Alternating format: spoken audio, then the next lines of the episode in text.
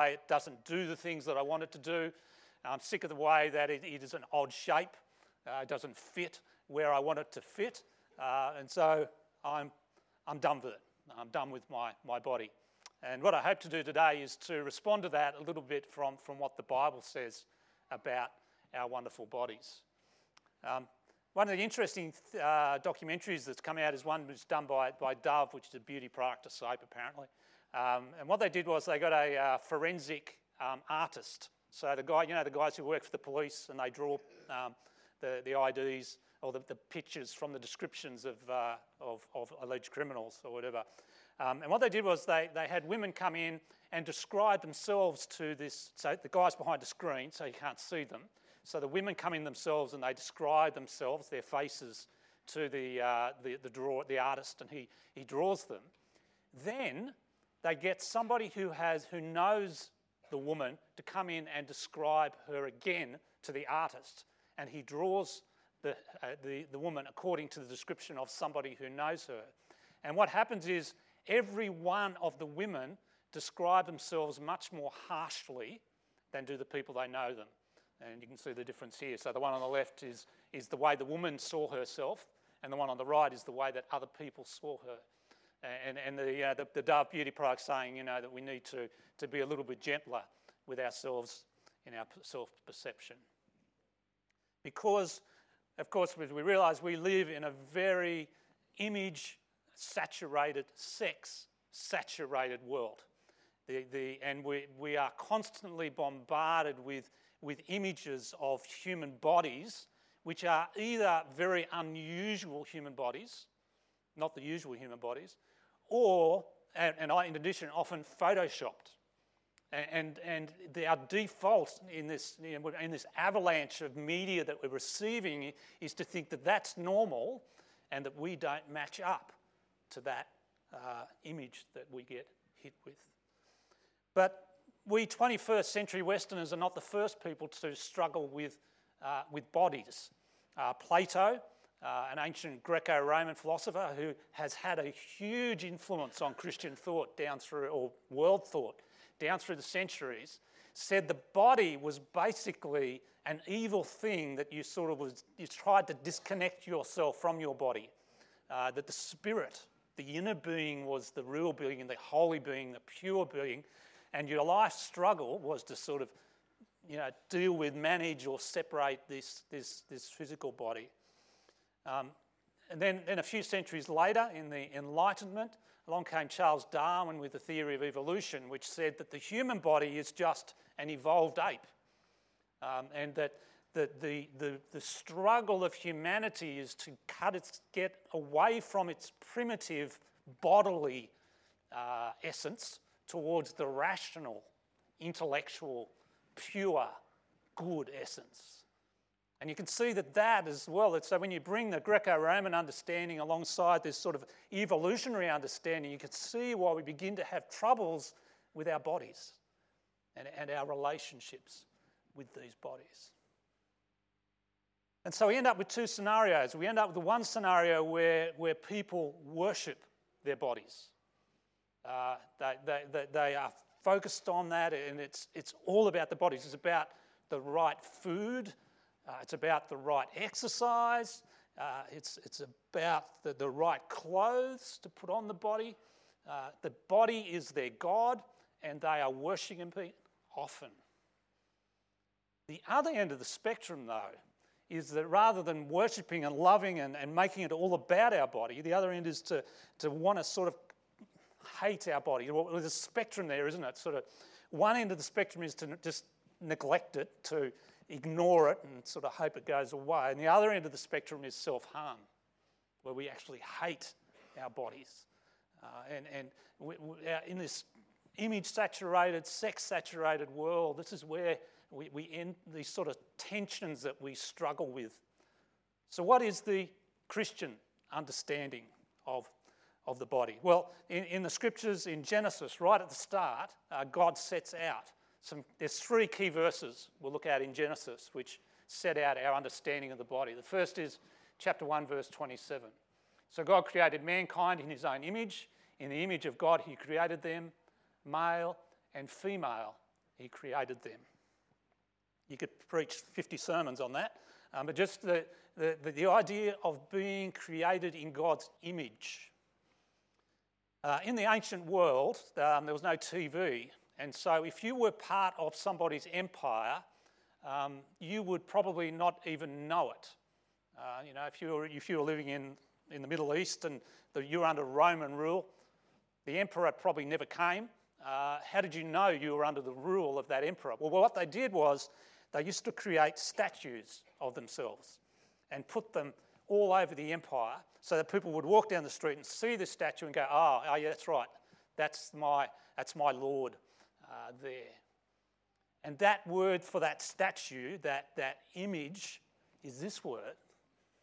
And so when God created us, one of the purposes of his creation was to create us as his image bearers in the world. And so we spread out throughout the world, and when people look at us, the idea is they're seeing something of God. We are the image bearers of God. Second verse at the end of verse 30 of chapter 1. So, uh, in, in the book of Genesis, you'll know in that first section, um, God creates on six days, and uh, on the end of every day, he looks at his work and goes, hmm, that's good. Okay, so he creates the planets, yeah, they're good. Yeah, light and dark, yeah, that's good. The water and the sky, yeah, that's good. Plants, they're good. The animals are good. Sixth day, he creates the human, and he looks at it and says, that's very good. Third verse we'll look at is in chapter 2, verse 7. Then the Lord God formed a man from the dust of the ground and breathed into his nostrils the breath of life, and the man became a living being. That's a staggering image when you think about it. Uh, in order to shape this human form, God would have had to get on his knees God of the universe, the God created the world, gets down on his knees and starts playing in the dirt. But it gets even more dramatic than that. In order to breathe life into this body he has shaped, he has to draw his face close to the ground. And He's actually leaning over the top of humans. And has it ever occurred to you that God didn't have to create a human body. He could have created us just as spirits. But he deliberately, from the very outset, it determined deliberately that the human existence was not to be disembodied, but the human existence was to be embodied. And that the spirit and the flesh were created together as the expression of God's will and as the presentation of his image to the world. Two implications. Anti evolution, we are not animals. We are not part of a continuous process that goes from the amoebas through to, to humans as the, as the upper end. That, that humans are created deliberately, separately by God and they are the only beings which are described as his image in this universe. Second thing, we are not the owners of our bodies. Like all things, God created them and has entrusted us with his life and his spirit and our bodies, all as part of the same process. The other staggering thing about the body when we we, think about it is, is the incarnation. Okay, if we can have any doubts about the goodness, in fact, the very goodness of the human body, it has to be cast aside when we think that Jesus took on flesh. John chapter 1, verse 14 the Word became flesh. Uh, Hebrews chapter 2, verse 14 Jesus had to become flesh and blood in order to atone for our sins. Jesus was fully human, fully human. His body was not at all different from our bodies. Uh, he grew He, he cried. Uh, he ate. He went to the toilet. He got aches and pains. All of that, the fullness of, of human existence was, was in Jesus, the man, and his divinity was not hindered in any way by his bodily being. Even more astounding when you think about it is not only the incarnation, but the resurrection. Jesus was at pains to demonstrate to his disciples that his bodily, his resurrected body was fully human. They, they, they originally, when Jesus appeared in the upper room, they're thinking, it's got to be a ghost. But Jesus goes out of his way and, and gets something to eat. You know, ghosts don't eat anything. So he, he, he deliberately makes sure that he, he eats in front of his disciples. And in fact, he even encourages them to touch him. And incredibly, Jesus' body is it's, it's different from his pre-resurrection body, but it is essentially the same and even bears the scars. And when Jesus ascended into heaven, it was not a spiritual activity, it was a physical activity. And I don't know where it is, but Jesus' body is somewhere at the moment. That'll keep you awake at night, won't it?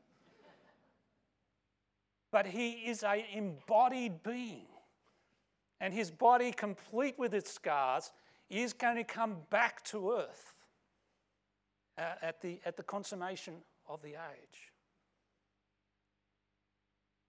Good old C.S. Lewis always sums up these things so well. And in Mere Christianity, he writes Christianity is almost the only one of the great religions which thoroughly approves of the body, which believes that matter is good. God Himself once took on a human body. Some kind of body is going to be given to us even in heaven and is going to be an essential part of our happiness, our beauty, and our energy. David the psalmist didn't understand all that we understand about the human body, but already he could look at his body and go, I am fearfully and wonderfully made. Uh, and even now, with all we know of the body, we, we don't understand it fully, but we do know it's an incredibly, it's absolutely astounding. If your eye was a camera, it would be a 576 megapixel camera. The best that humanity can come up with is about 250 megapixels. The human brain is still more powerful than the world's best supercomputer by a long, long way. Your heart will beat 1,000 times today. Hallelujah, Phil. he, he, and I share a, a, history of problems with our, with our hearts. So, but our hearts will beat today 1,000 times and they won't get tired. There are about 100, apparently 160,000 kilometres of blood vessels in your body. In your body.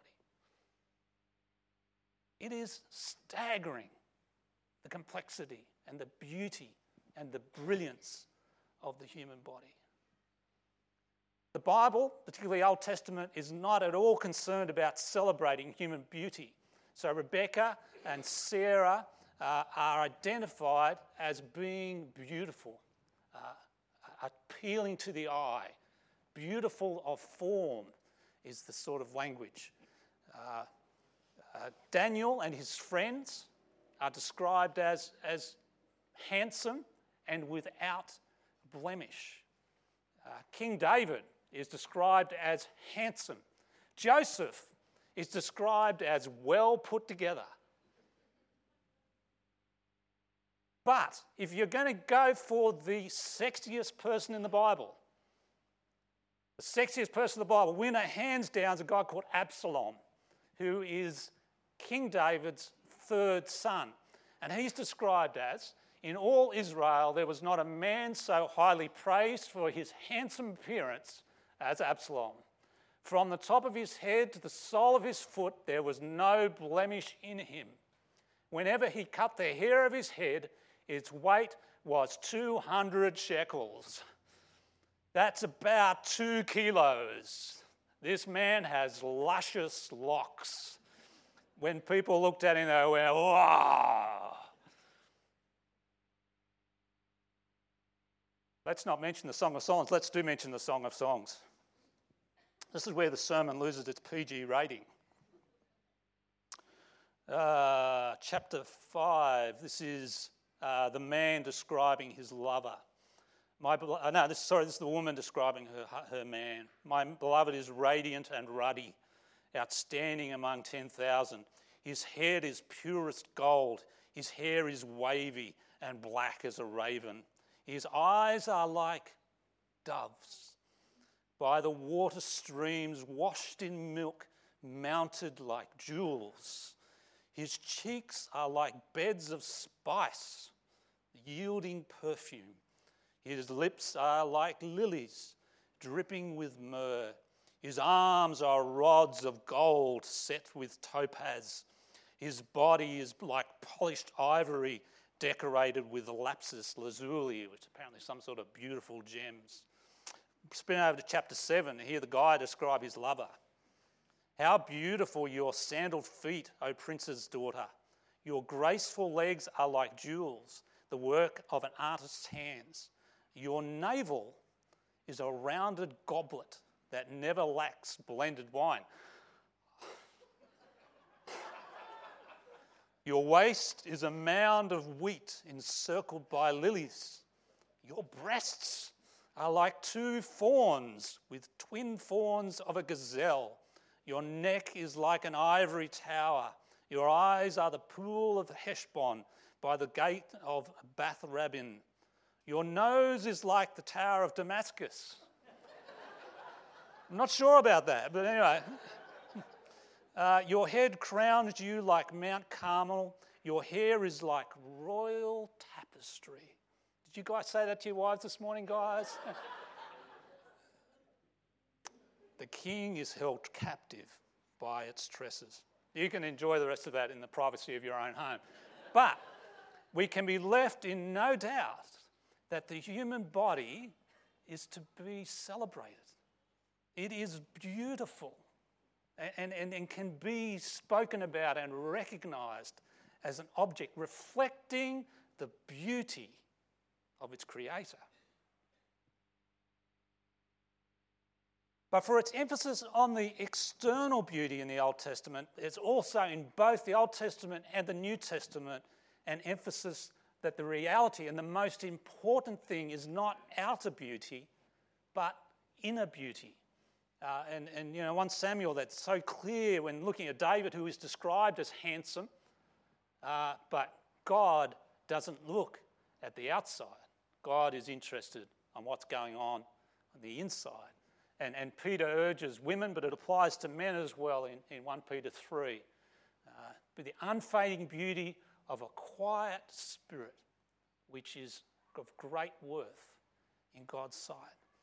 And this is strongly countercultural.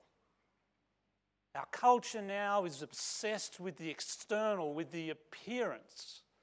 And as Christians, we need to be regrounding ourselves in this understanding over and over again.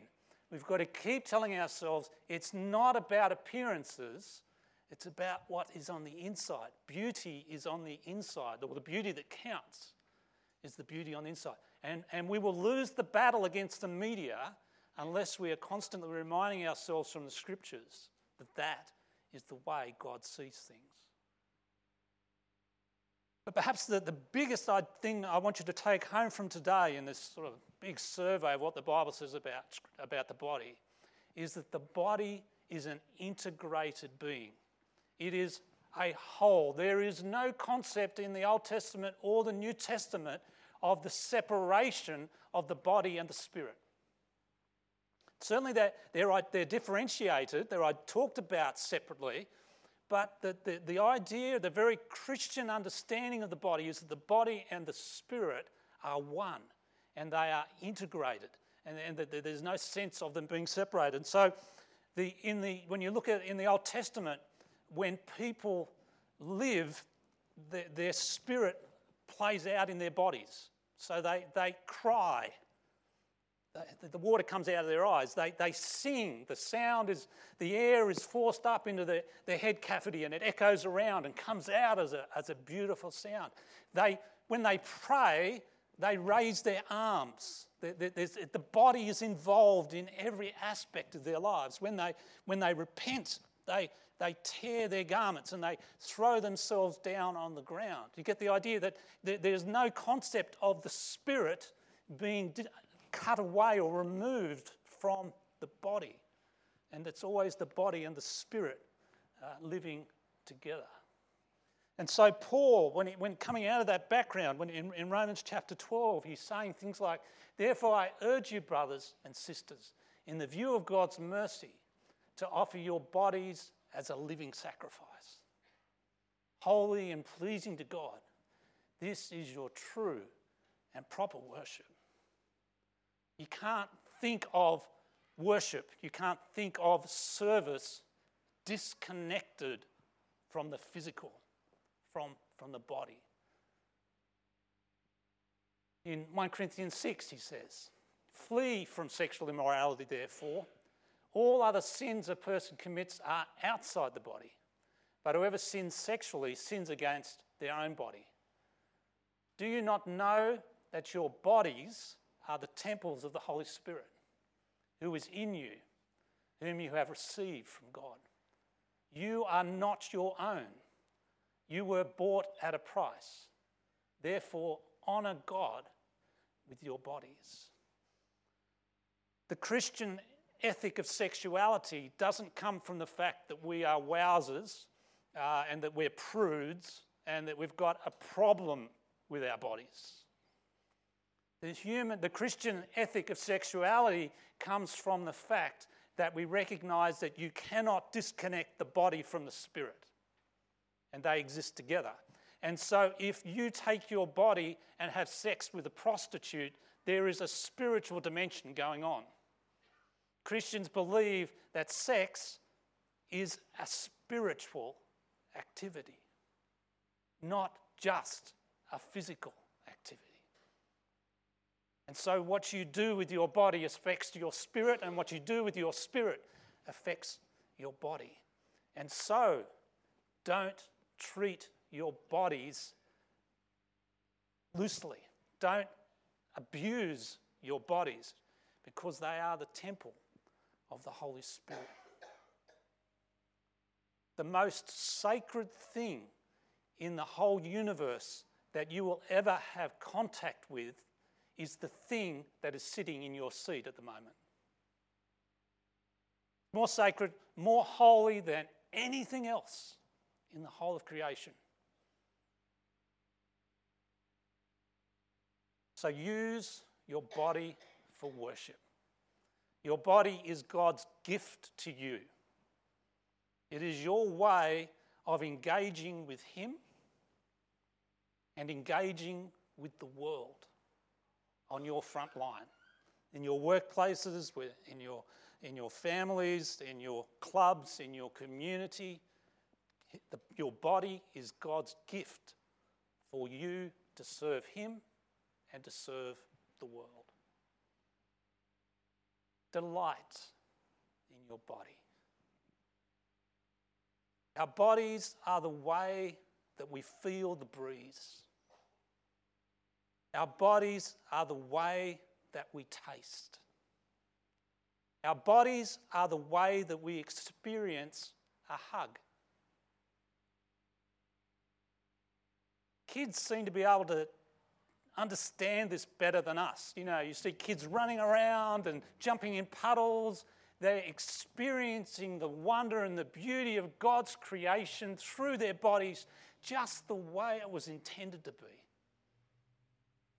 But somewhere along the line, we stopped recognizing as our bodies as a place of delight, and we began to think that our bodies were all about what they looked like. And we lost so much. delight in your bodies. And finally, care for your body. It's so hard to keep it in balance, but we must feed both the spirit and the flesh. Uh, often we, we can focus too much on the spirit to the neglect of our body. And sometimes we focus too much on our bodies to the neglect of our spirit. But they are interconnected. We are whole, integrated beings. We must pursue the, the goodness of both. I must confess to you, I've had a, a fairly awkward relationship with my body over the years. I've got knobby knees. I've got a big nose. Spent a lot of time worrying about that. But the very fact that I've, I've worried about that stuff meant that I've, I've, I've missed the boat in terms of what the Bible tells me about my body. The Bible tells me that uh, it's, it's an integrated whole thing and, and that it's not so, the importance is not what it looks like, the importance is how I use my body. And that beauty, the key aspect, is the inner beauty that we have. The understanding that my body is not something that's separate from me, but my body is me. And that my body will be resurrected. And that my eternal destiny is an embodied presence with my embodied Saviour and my embodied brothers and sisters in Christ. It's time we all stop worrying so much about what our body looks like and instead focus on what we do with it. Join with me in prayer. Father, we thank you for this incredible gift of our bodies. And we thank you that we can embrace this world and embrace you through it. And Lord, as we, we gather here this morning, there are some who have very awkward relationships with their bodies. Whether that be that they, they worship their bodies, or whether that be they despise their bodies. Lord, help us to get it right. You, you know how difficult it is to live in a, in a media saturated, uh, sexualized culture that we, we live in. But Lord, help us to take to heart the truth of your scripture and, and the reality of the fact that we are integrated bodies and that we are created for your service and Lord, we commit ourselves to you in this and look forward to the day when our bodies will be raised, perfected like yours, and that we will enjoy eternity dancing and singing and jumping in puddles.